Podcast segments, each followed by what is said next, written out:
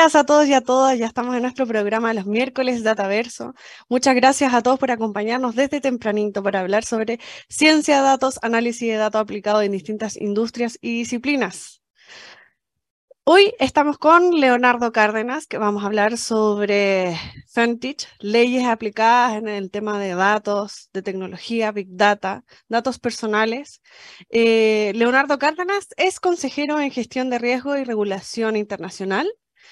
Y para continuar, les recuerdo que nos pueden seguir todos los miércoles a través de Divox Radio y las redes sociales de la Facultad de Ingeniería de la Universidad del Desarrollo. Recuerden que este programa está respaldado por el Centro de Transformación Digital de la Facultad de Ingeniería de la Universidad del Desarrollo. Y para más detalle, eh, recuerden que pueden seguir las cuentas de Instagram, Twitter, Facebook y LinkedIn de Divox Radio, asimismo Ingeniería de guion bajo en Instagram, Twitter y Ingeniería de en LinkedIn y TikTok. Eh, bienvenido, Leonardo. Eh, ya vamos a ir una breve pausa y vamos a seguir con la conversación. Divoxradio.com Tecnología, innovación y ciencia. A un solo clic. Ya comienza un nuevo programa en Divoxradio.com. Ya estamos de vuelta en Dataverso. Bienvenido Leonardo, gracias por acompañarnos hoy día. Muchas gracias Constanza, un gusto estar con usted eh, y este programa. Hoy, a diferencia de otras veces, vamos a hablar acerca de las leyes, con cómo se regulan los datos. Y a propósito de esto, me gustaría preguntarte eh, sobre el mercado financiero y la ley FinTech en Chile.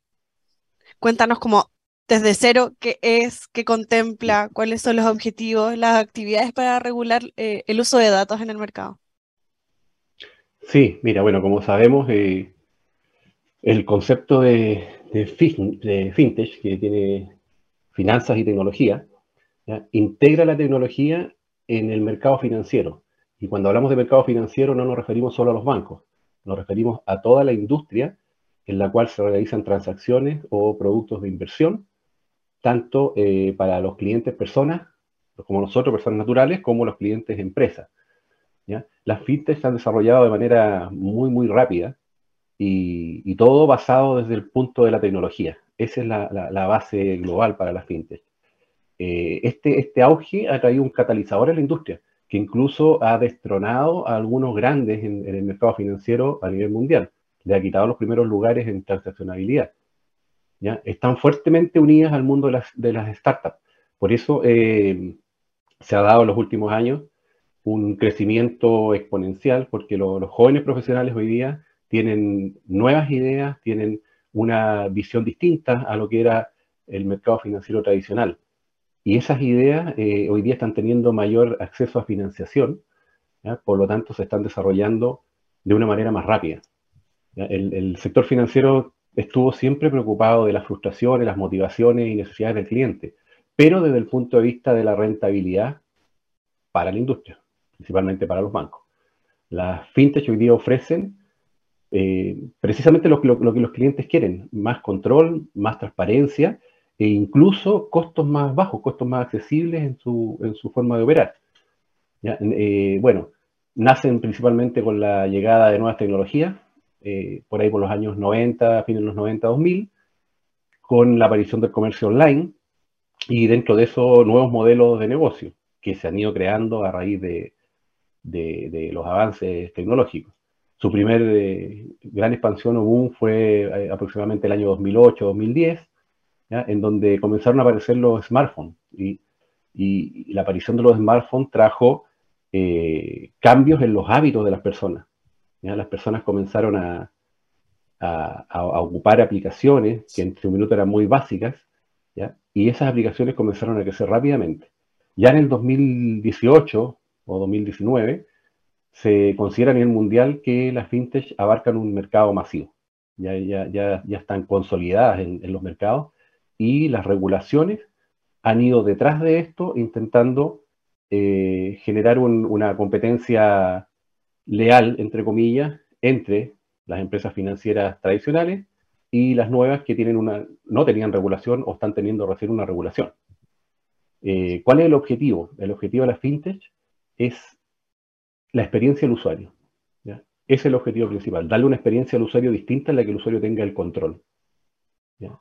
A través de plataformas para finanzas personales, las plataformas de pago o plataformas de, inversión. Antes las plataformas de inversión eh, eh, tenían intermediarios de por medio y eso hacía que fuera más burocrático el proceso, eh, plazos más, más extensos y además ponían demasiadas condiciones. Es decir, cuando tú querías invertir en algo, lo hacías con un banco, pero detrás de un banco hay una corredora de bolsa o hay una agencia de valores, que es la que finalmente hace la inversión y esto generaba mayores plazos. Hoy día existe una inmediatez en la inversión y tú puedes a través de una app invertir en forma casi inmediata. Eh, ¿qué, quieren con esta idea? ¿Qué quieren hacer las fintech? Eh, ¿O qué quieren lograr las fintech? Es simplificar los procesos, bajar los costos para, los usuarios, eh, que los productos y los procesos de mercado financiero sean más accesibles y más entendibles para el, para el común de la gente. Y con eso en general, mejorar la experiencia del usuario. Hoy día tenemos varios tipos de, de fintech, a modo de, consenso, alrededor de cinco. Y se clasifican por los servicios. ¿Cuáles son los servicios que ofrecen? Las primeras, que son las, más masivas, son las de pago y transacciones. Y ahí tú tienes los portales de pago, las soluciones de pago móvil, eh, que son a, costos más accesibles y hoy día ofrecen una, seguridad en las transacciones eh, bastante buena. Tienes las de inversión y préstamo, son plataformas en las cuales tú puedes invertir en forma automática, como comentaba antes, o tienes también finanzas personales, fintech que se dedican a las finanzas personales, que hoy día son conocidas como los neobancos o los challenger bank, que permiten en el fondo operar de una manera digital y llevar eh, tus propias finanzas. Algunas de ellas tienen licencia bancaria hoy día en algunas partes del mundo y otras funcionan como una capa digital entre, entre, entre el banco o entre tu empresa de inversiones y tú. Una cuarta sería el crowdfunding, que es un tipo de inversión que hoy día le ha dado más visibilidad a las fintech, en donde se busca gente para que invierta en un proyecto. Y por último, la más quizás polémica ha sido la de criptomonedas, que uno la puede considerar como de tipo pago y transacciones, pero esta es muy particular, se, se basa principalmente en la tecnología de blockchain, eh, ha crecido mucho, sobre todo en Europa, y, son plataformas que, se usan para la compra de compra y venta de divisas, igual que comprar o vender cualquier tipo de moneda. El Bitcoin se considera una, una moneda más, es una moneda virtual, pero una moneda más. A propósito de lo que mencionas, justo te iba a preguntar sobre el uso de, Bitcoin.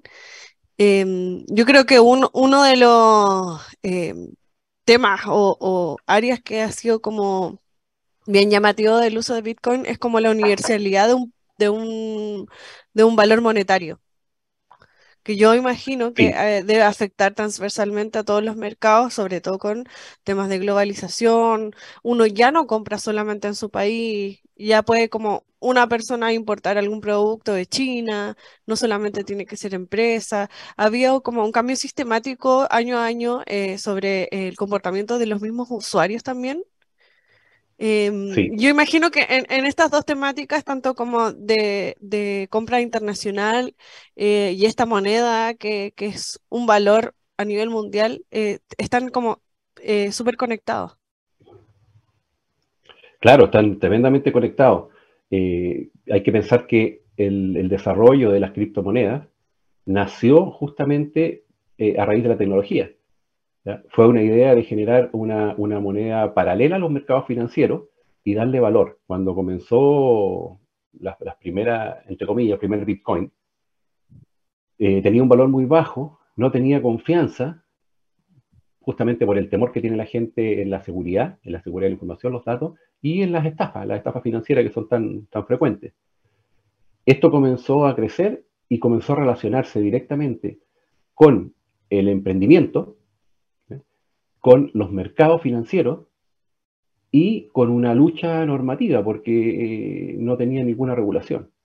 Ahora, el primer país que generó una regulación respecto a, al Bitcoin o a las criptomonedas fue Alemania, hace varios años atrás.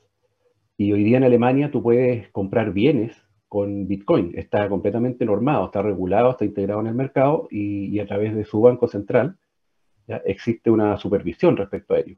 Pero no todas las criptomonedas. Hay plataformas, hay que tener cuidado siempre. Mm.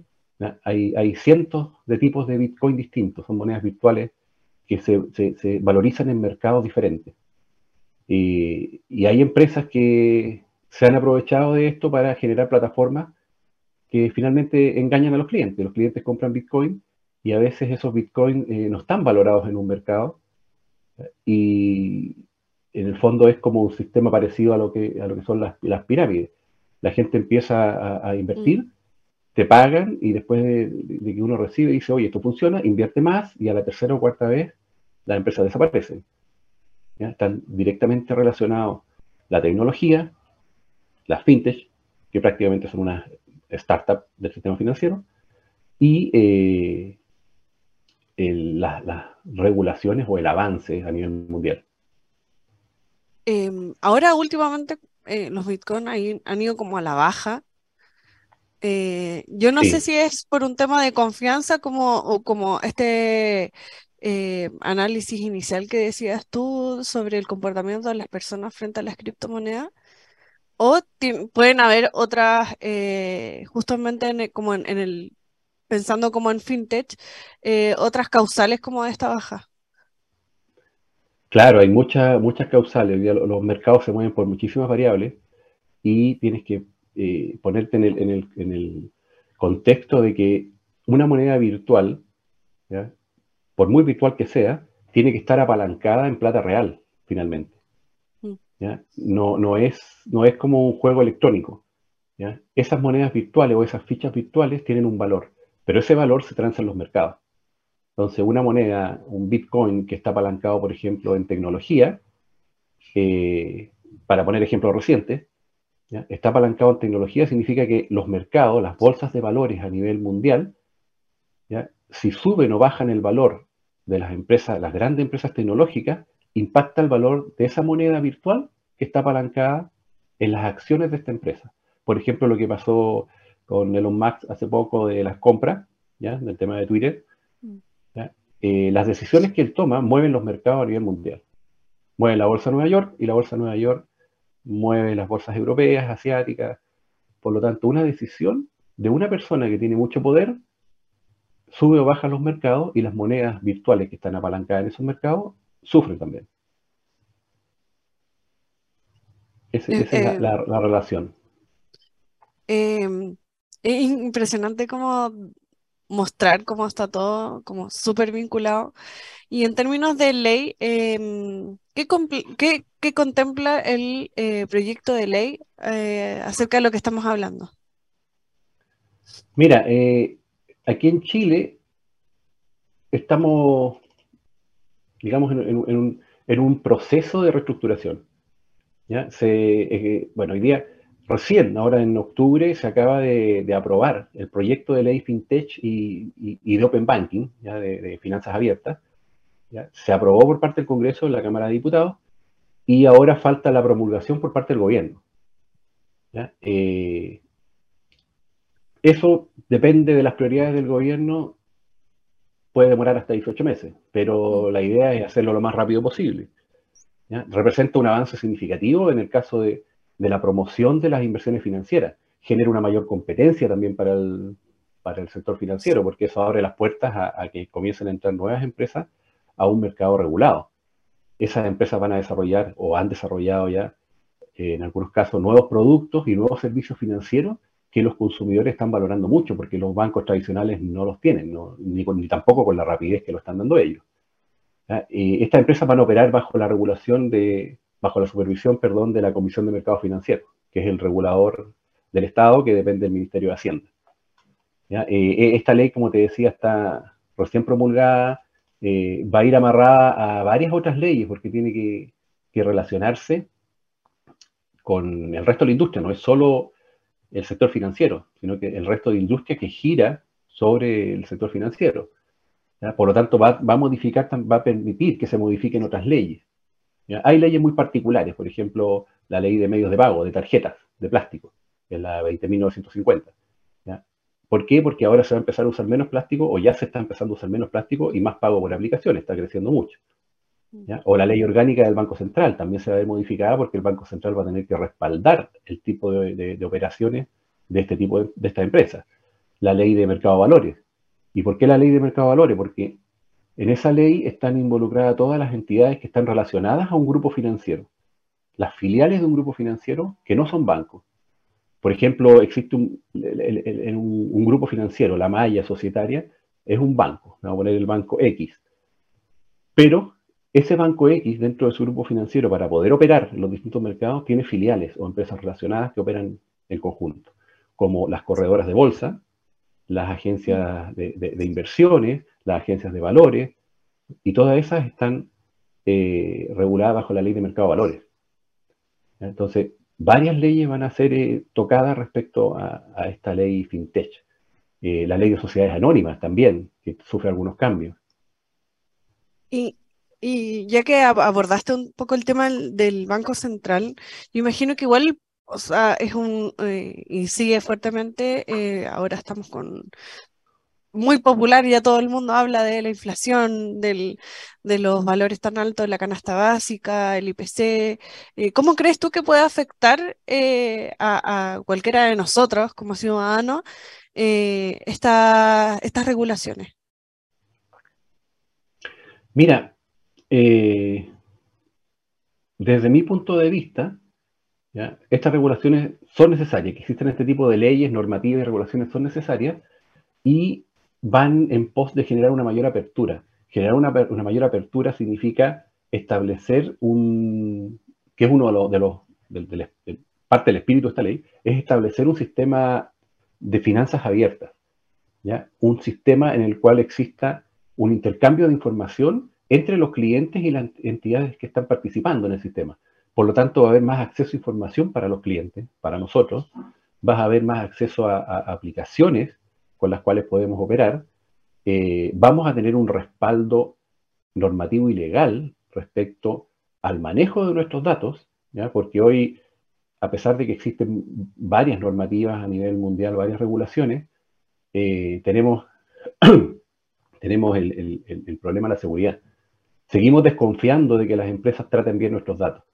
Mm. Por lo tanto, esto le va a poner un rayado de cancha y con sanciones bastante drásticas para aquellos que no cumplan. Por lo tanto, es una ventaja para, los consumidores, para los usuarios de, las empresas como, cualquiera de nosotros. Eh, yo, yo he visto, y, a propósito de lo que tú mencionas, que, bueno, eh, asumo que una de las ideas eh, finales de, la, como esta red de, de, leyes que es Vintage, eh, pueda afectar, por ejemplo, en que cualquier persona pueda hacer algún tipo de inversión en alguna empresa. Em, cuéntanos antes de irnos a la pausa un poquito de eso, como que igual hay un cambio de paradigma en, el área de inversiones. Sí, sí, por supuesto. Eh, las condiciones hoy día van a ser eh, más laxas para poder entrar a esta competencia. Primero, las empresas, las fintech, la, gente que está en torno a la fintech, que está desarrollando esto, es gente innovadora, gente que tiene la innovación en su ADN y están creando nuevas soluciones, por lo tanto, estas nuevas soluciones están modificando justamente el entorno financiero, están destronando a los bancos tradicionales que se basaban en, la rentabilidad. Ese era su primer objetivo, aunque muchos tienen, no quiero hablar nada contra las empresas financieras negativo, pero, pero poniéndolo en una realidad, estas empresas, su objetivo principal es rentabilidad. Todos sabemos que es así. Pero te ponen en el foco, hacen un marketing respecto al cliente. Nuestro foco el cliente, nuestro cliente está en el centro, etc. Eh, sí, en cuanto a la atención del cliente, sí han hecho esfuerzos, pero no, no, son no, de la misma manera en cuanto a los beneficios del cliente. Por lo tanto, esta apertura eh, es positiva. Más competencia, más empresas en el rubro, por lo tanto, mayores servicios para nosotros a menos costos. Eso es, positivo tanto para el crecimiento de las empresas, sobre todo las pequeñas empresas que están ingresando recién a este mundo, eh, con, condiciones claras, como para quienes las usamos y vamos a tener muchas más posibilidades de invertir con menos barreras de entrada. Antes para invertir en un banco te exigían un montón de cosas, no solo el monto de inversión, sino que también te exigían respaldo, te exigían una serie de, de elementos que hoy día ya no. Hoy día tú puedes invertir eh, en, cosa de minutos. efectivamente, es un beneficio. Eh, qué interesante lo que mencionas. Bueno, vamos a seguir conversando acerca de fintech, los cambios de paradigma en el área de las inversiones, eh, el rol de las nuevas empresas, etcétera. Eh, en el siguiente bloque vamos a una breve pausa y ya volvemos junto a Leonardo. Muchas gracias. Divoxradio.com Codiseñando el futuro. Divoxradio.com Tecnología, innovación y ciencia. A un solo clic. Ya estamos de vuelta en nuestro programa Dataverso junto a Leonardo. Eh, estamos hablando sobre las fintech y, la repercusión en los distintos mercados. Cuéntanos, Leonardo, ¿qué son las fintech? Porque veníamos hablando acerca de eso y quizás alguno de nuestros auditores tiene eh, la duda de cuál es la construcción inicial de, lo que llamamos fintech. Eh, sí, bueno, el concepto fintech viene de Financial Technology, donde se toman las primeras letras de cada palabra y se genera este concepto fintech. Eh, son empresas cuyo foco principal es la tecnología aplicada en las finanzas, en el mundo financiero. Están enfocadas en los servicios financieros y como base usan la tecnología. Entonces, son empresas que están eh, unidas fuertemente al mundo de la startup y que nacen como una respuesta a los usuarios por, por tener un acceso más rápido, más seguro y más fácil eh, para realizar sus distintos servicios financieros, ya sea pagos, los, portales de pago, los pagos en las aplicaciones móviles, inversiones, comprar, vender criptomonedas o obtener algún tipo de financiamiento. La innovación es el enfoque principal de este tipo de empresas. Y este enfoque se basa en la experimentación y en la iteración por parte del usuario que va, que va adquiriendo con el uso de estas aplicaciones. Eh, respecto como a la ley de protección de datos en Chile, tengo dos consultas. Primero, como qué tan orientada está al uso de datos personales de los usuarios o eh, quizás cuál es el tipo de información que se le abastece a los usuarios para hacer inversiones. Me, me gustaría que concentrarnos como en esas dos áreas en cuanto a la ley de protección de datos y en cuanto a la... Porque tal vez el mundo, el mundo financiero también tiene, como ya habías mencionado, hay algunos datos que pueden estar abastecidos a las personas que antes no era así. Y si hay alguna ley de protección de datos asociada a eso. Claro. Claro, sí. Eh, mira, principalmente eh, en Chile existe la Ley de Protección de Datos, ¿ya? Con ese nombre.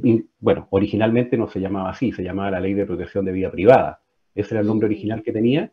Esta ley fue eh, aprobada el año 99, 1999, y desde ese tiempo hasta ahora, ya más de 20 años, prácticamente no ha sufrido cambios, o cambios muy menores de, cosmética. Eh, actualmente está en reestructuración por parte del Estado. Está en reestructuración desde el punto de vista de adecuar esta ley que ya está obsoleta prácticamente a las nuevas tecnologías.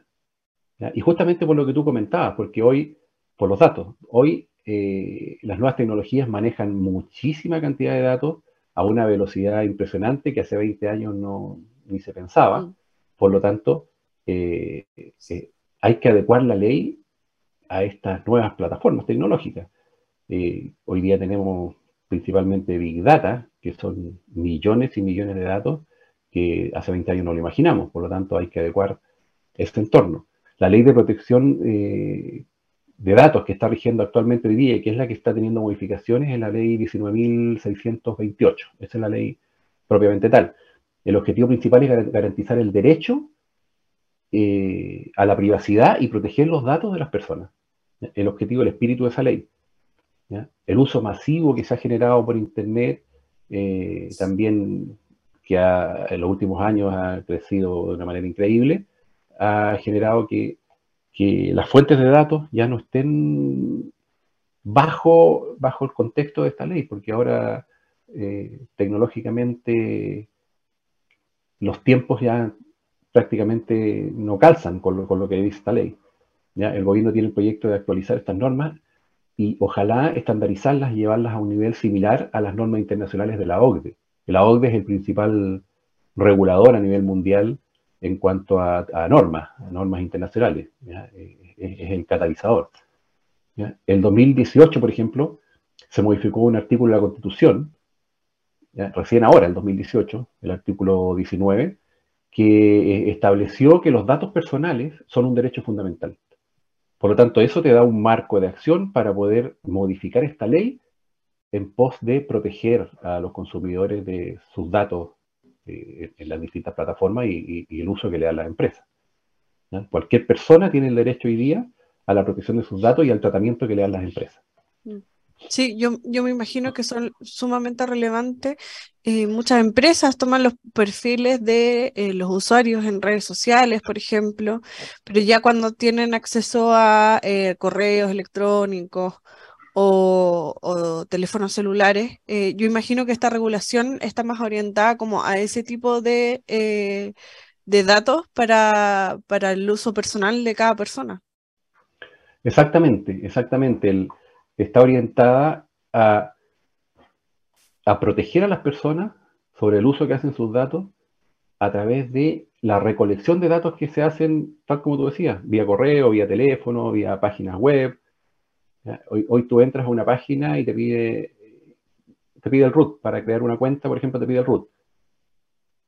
El root, aquí en Chile, el root, nosotros vamos al supermercado y nos piden el root para acumular puntos y, y nosotros entregamos el root. Pero en otros países, por ejemplo en Estados Unidos, el, el root o el DNI, en este caso el número de identificación, es sumamente privado. La gente no entrega su DNI, no entrega su root. Tú le preguntas a alguien el número allá y no te lo dan.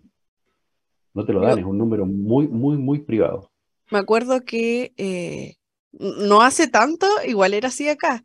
Y yo mm. cuando empezaron a, preguntar sobre eh, los supermercados, eh, el root, mi primera impresión fue súper intimidante, como que era algo demasiado privado y, esa, el acceso a esa información es, es donde naciste, cuando, nací, es cuando naciste, quiénes son tus familiares más cercanos, tu mamá, tu papá. O sea, de verdad tiene como acceso a la información súper personal a través del root. Sí, eh, exactamente. Y, me parece relevante que se haya eh, se esté progresando en el, en el, buen tratamiento de esta información. Eh, yo creo que más allá, por ejemplo, de la información personal que uno puede hacer sobre un perfil, de las cosas que te gustan, las que no, etcétera, em, cuando ya saben más información de la que uno creería que fuera posible llegar, eh, debe ser complejo, sobre todo en el tema como ético empresarial, ¿no? Exactamente, exactamente. Ahí, ahí un punto muy importante para la contingencia que estamos viviendo hoy día, eh, un punto bastante relevante, y tiene que ver eh, con el, el manejo de la información que hay detrás de un número de identificación como el root. No solo para las empresas, no solo que una empresa te pida el root y con eso pueda generar un perfil o pueda acceder a información personal o familiar, sino que también hay que tener en cuenta algo que se está abordando aquí de alguna manera, pero bien incipiente, que detrás de esto también hay crimen organizado. incluso mm. el tema que, estamos viendo aquí en Chile de los secuestros, tiene que ver mucho con información accesible por los ciberdelincuentes. Y este tipo de delincuentes hoy día están siendo contratados por empresas, empresas que son empresas de papel, que son empresas creadas para hacer este tipo de acciones, en las cuales los tipos a través de información por Internet, información pública, comienzan a, generar lazos entre una persona, sus familiares, sus propiedades o su patrimonio, y hacen un perfil, así como un banco hace un perfil de riesgo de un cliente, lo que hacen estas organizaciones es hacer un perfil de una persona para ver eh, cómo extorsionarla. Y se está usando esta información justamente para eso, para extorsionar y hacer secuestros, como lo hacen en otros países. Entonces, es, vital avanzar en esto, es vital avanzar en, la protección de los datos personales porque están eh, atentando ya contra tus derechos fundamentales. Hay que hacerlo. Y, ojo, a, propósito, escuchando se me vino al tiro a la mente el call center, el famoso call center que eh, yo me imagino que a mí, así como a la mayoría de las personas, les llaman más de una vez al día. Eh, eh, también hubo un momento que se habló como de acoso. Eh, asociado a la cantidad de llamados que podía recibir una persona, tanto por deuda como ofertas que se le ofrecían desde distintas eh, empresas. ¿Cómo se, ¿Cómo se ha abordado esta temática eh, por medio de la ley? Mira, más que por la ley se está abordando hoy día a través de normas, de regulaciones normativas, por organismos supervisores. ¿ya? En la ley no, se ha manejado mucho el concepto, entre comillas, de mm. acoso, acoso virtual. ¿ya? Eh, no ha estado muy, muy dentro de los proyectos. Hoy día hay 50 proyectos en el Congreso, 50 proyectos que están trabajando, 50 proyectos de ley que se están trabajando en el Congreso para abordar el tema de la protección de datos. Y dentro de esos proyectos hay algunos que sí tocan el tema del, acoso virtual y que es que las empresas, eh, primero que nada, todos sabemos aunque hay un marco legal al respecto, todos sabemos que las empresas compran datos. O sea, a ti te llaman de una compañía telefónica que nunca les has entregado un dato y ellos tienen tu mm. root, tu nombre, sabes dónde trabaja, todo, tu correo, todo. Y las empresas compran, compran datos y, resulta que tenemos reguladores acá que van a hacer auditorías a estas empresas y revisan los procesos de la empresa. Y la empresa le entrega documentación y dice, estos son mis procesos, este es mi proceso de marketing, de ventas, de, de qué sé yo, etcétera y revisan esos procesos y los auditores validan que esos procesos operen. Pero generalmente los programas no van más allá de validar lo que tiene la empresa. No, van las no son auditorías preventivas, son auditorías que van a ver la documentación que tiene y si está funcionando bien y te dejan un par de recomendaciones. En ese sentido, sigue existiendo la compra de datos. O sea, yo te cuento una experiencia como anécdota, una experiencia muy personal. Yo hace un tiempo hacía clases un curso en una universidad acá eh, sobre seguridad de información, hace muchos años atrás, varios años atrás, diría unos 15 años atrás. Y bueno, un día di una tarea y esa tarea era justamente entrar a un servidor. Y los chicos de la universidad, las universidades hoy día tienen la mayor tecnología, la mejor tecnología, incluso mejor que las empresas. Y tienen la gran ventaja de la academia. Mm. Los profesores, los profesores son la base en las universidades son la base del conocimiento y las empresas no valoran eso de la manera que debieran, como en otros países. Se debiera valorar la academia dentro de la empresa para poder nivelar, nivelar hacia arriba. Esta anécdota que te cuento, bueno, hice una tarea y esa tarea, eh, un chico me dice, mire, yo eh, hice un, entre comillas, un hackeo a un servidor del banco X. Y eh, va, ¿cómo lo hiciste? Me empezó a explicar. Y tenía los nombres de los servidores. Y esos nombres de los servidores tenían, a modo de ejemplo, tenían nombres de eh, lagos. Y yo le dije, bueno, ¿y cómo entraste a esto? no, me dice, pero es que en este banco eh, todos los servidores, en vez de manejar su IP, tienen un alias, que es un nombre de lagos. Entonces uno hace un comando, que es un telnet para conectarse. Telnet, el nombre, que se yo, Ranco, y puedo acceder a información del servidor. Y ahí me pregunta, me hace preguntas y yo voy, voy, obteniendo información de las preguntas. Entonces me, dice, eh, sí, este servidor existe y me da la dirección IP en el mensaje. Ya tengo la dirección IP. Después hago otro comando con la dirección IP, un ping, por ejemplo, y eso me dice si la dirección está activa o no está activa, y me da otra información más, y así los hackers van obteniendo información generando errores. El método de generar errores obtiene información. Entonces me explicó todo, y finalmente me dice, bueno, y de ahí obtuve eh, esto y tenía unos archivos de cliente. Mm. Y, me dice, sí, pero esta información en el fondo, sacar un archivo de esto, eh, son importantes, pero no es tan importante, me dice el profe, porque si usted va ahí al Paseo Humada, los chicos estos que venden películas, en ese tiempo estaban los, los DVD, mm. los chicos que venden películas también venden datos. Y yo hice el experimento, fui, le pregunté a él dónde, fui al Paseo Humada, le pregunto a un chico, me mandaron a hablar con otro, y le dije que yo vendía seguros, trabajaba en una empresa de seguro y quería clientes y me vendieron un CD con cartera de cliente de dos bancos. Me lo vendieron en la calle, en el Paseo Humada, por 10 mil pesos hace 12, 15 años atrás. ¡Qué impresión! Y eso, y claro, y eso uno, si bien uno ve el contexto de seguridad de información, o ciberseguridad hoy día, muy de moda, desde el punto de vista de las empresas, ¿ya? Eh, de, comprar eh, protección, tanto en hardware como en software, firewall y qué sé yo, y montar una, un área específica. Pero la gente que está dentro de eso tiene acceso a la información y la puede sacar. Muchas veces las filtraciones vienen desde los mismos empleados. ¿Por qué? Porque las empresas se protegen que no los, que no los vayan a, hackear desde afuera, pero desde adentro los controles son más laxos. Ahí abordaste un punto que me gustaría profundizar un poquito. No sé si existe algún, alguna regulación respecto de la capacitación de los trabajadores con el uso de datos. Justamente hablando como la parte más ética, por ejemplo, claro, el call maneja una cantidad impresionante de datos, pero no sabemos si esas personas tienen como alguna preparación o si la ley o alguna regulación le exige a las empresas que haya como algún monitoreo más ético del uso de datos. Eh, mira, no existe una regulación propiamente tal respecto a la formación.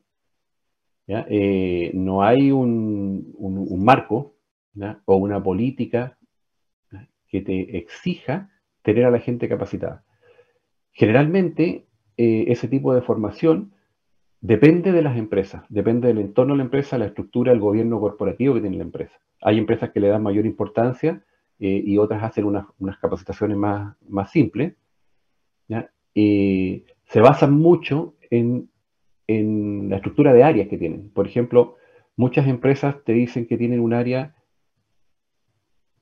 exclusiva para datos, un área propiamente tal llamada datos o en algunas partes ahora por moda, porque es algo que viene desde la Comunidad Europea hace unos años, se llama gobierno de datos. Pero la gente que está dentro de, estas áreas, depende de, cada empresa, es qué nivel de capacitación tenga. No te lo exige una ley, no te lo exige una normativa. Sin embargo, estamos muy cerca de eso. Eh, hay una ley em, que, existe hoy día en la Unión Europea que eh, tiene que ver con el tema de los datos, que se llama la GDPR, la Ley General de Protección de Datos, y esa ley está ligada a lo que es la importancia del gobierno de datos.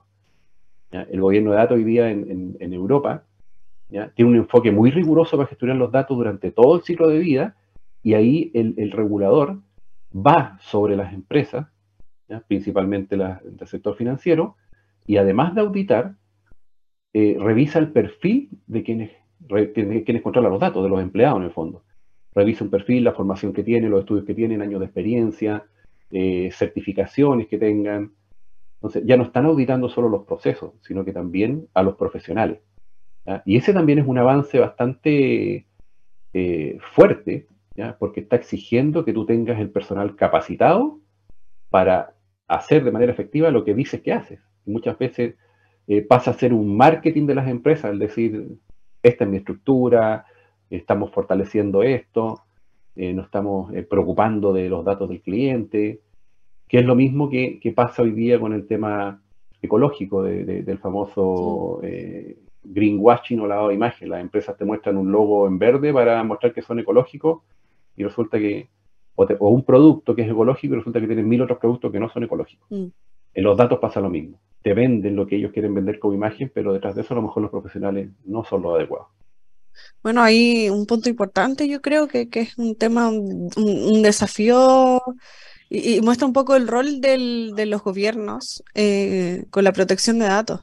Eh, yo creo que por los clientes es sumamente valorado. De hecho, si no me equivoco, Mac eh, o Apple eh, súper bien valorada justamente por la protección de datos, a diferencia como quizás de otros sistemas. hay muchas personas que optan por algo quizás un poco más valor, pero con la protección de datos, yo creo que sin duda en el mercado podría como validarse económicamente también el buen uso de los datos personales de cada uno de los usuarios. Exactamente, de hecho, de hecho ya se está valorando, o sea, hay eh, una especie de tablas de puntaje. En el caso de, algunas normativas que partieron principalmente en Alemania, pero hoy día ya están en varios países, las empresas que demuestran tener un, gobierno de datos establecido, no como área, no el nombre y tengo una, no sé, pues gerencia de gobierno de datos, no el nombre, sino que, el gobierno esté establecido en la empresa y esté integrado en la gestión. ¿Qué significa que esté integrado en la gestión? Que todo lo que tú eh, dices que haces respecto al cuidado y tratamiento de los datos pueda ser demostrable a través de, procesos y, revisiones regulatorias. Entonces, eso te da, te da un valor y ese valor hoy día está siendo considerado en los mercados y está dando, está dando más, más fiabilidad a ese tipo de empresas. Y eso significa a la larga eh, mayores y mejores negocios y, clientes que, se acercan por este concepto. Es, imprescindible que las empresas de todos los sectores eh, vayan, vayan considerando que el dato hoy día es un activo de la empresa, es un recurso valioso y sobre todo para avanzar en la transformación digital. Es un activo que te permite crecer y valorar más tu empresa. Yo, creo que sin duda es un activo y que, que además eh, muy valorado por las personas y, también eh, se forma como un cambio de paradigma en, eh, en cómo los usuarios valoran a las empresas y este factor yo creo que hace algunos años no era ni siquiera considerado, no se veía, no existía. Em, y, eso también ha, llevado como a la transformación de las empresas en cuanto a su comportamiento frente al uso de datos. Claro, exactamente, exactamente, se ha ido valorando de una manera distinta. Todo esto también ha sido apoyado, además de las normas, las regulaciones, las leyes, ha sido apoyado por un crecimiento notable en los últimos 5 o 7 años de lo que se conoce como el compliance.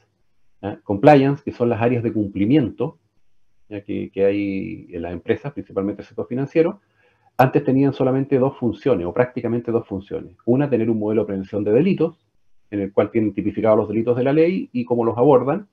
Y otra, lavado de activos, las áreas de lavado de dinero o, blanqueo de capitales.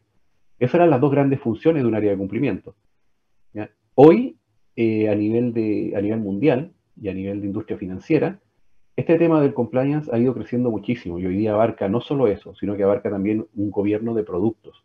O sea, que los productos se vendan al cliente de manera transparente y justa, que no le vendan un producto a un cliente de un perfil que no le corresponde. Que no me vayan a ofrecer a mí, por ejemplo, un, préstamo de, de, 100 millones de dólares, porque obviamente no puedo pagarlo, no estoy en el perfil, etc. O que no le vayan a ofrecer a, a una persona que trabaja en una empresa un crédito consumo de un millón porque no le va a servir. Y que los productos sean diseñados de, manera transparente, que no haya haber cobros abusivos detrás, etc. Eso ha sido, ha sido un, pilar para la protección de los datos. ¿Cómo ha crecido el compliance? El riesgo reputacional también está dentro del compliance hoy día. Entonces las empresas tienen que asegurar hacerse, asegurarse de hacer las cosas bien para no tener un impacto reputacional que puede significar pérdidas millonarias. Es el riesgo más difícil de cuantificar.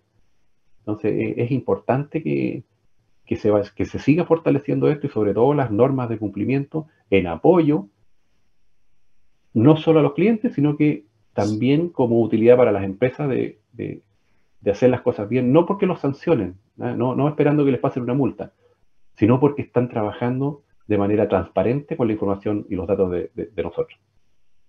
Leonardo, se nos hizo muy corto y ya estamos al final del bloque. Muchas gracias por acompañarnos hoy día. Se nos quedaron muchos temas en el tintero. Ojalá tenerte en otra oportunidad para poder seguir hablando. Em, hemos desarrollado una cantidad impresionante de temas, pero nos queda demasiado por abordar. Eh, nos dimos cuenta a través de la conversación que queda mucho por avanzar, que estamos en un camino recién iniciando algún camino como en el área del uso de datos. Eh, muchas gracias por acompañarnos. Eh, los invito a una breve pausa y ya volvemos. Muchas gracias, Diego, Desde Chile para el mundo. Divox Radio. Señal online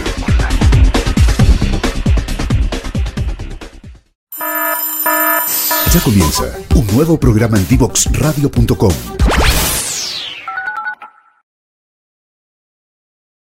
Muchas gracias a todos y a todas por habernos acompañado. Ya estamos de vuelta en Dataverso en el último bloque. Hoy hablamos sobre eh, el uso de datos, los datos personales, eh, cuáles son las leyes regulatorias al respecto. Nos quedó muchos temas por hablar y los invitamos a seguir con nosotros a través de T-Box Radio y las redes sociales de la Facultad de Ingeniería de la Universidad del Desarrollo. Les recuerdo que este programa está respaldado por el Centro de Transformación Digital de la Facultad de Ingeniería en la UDD y los invito a seguir eh, las transmisiones de Divox Radio. Nos vemos el próximo miércoles aquí en Dataverso.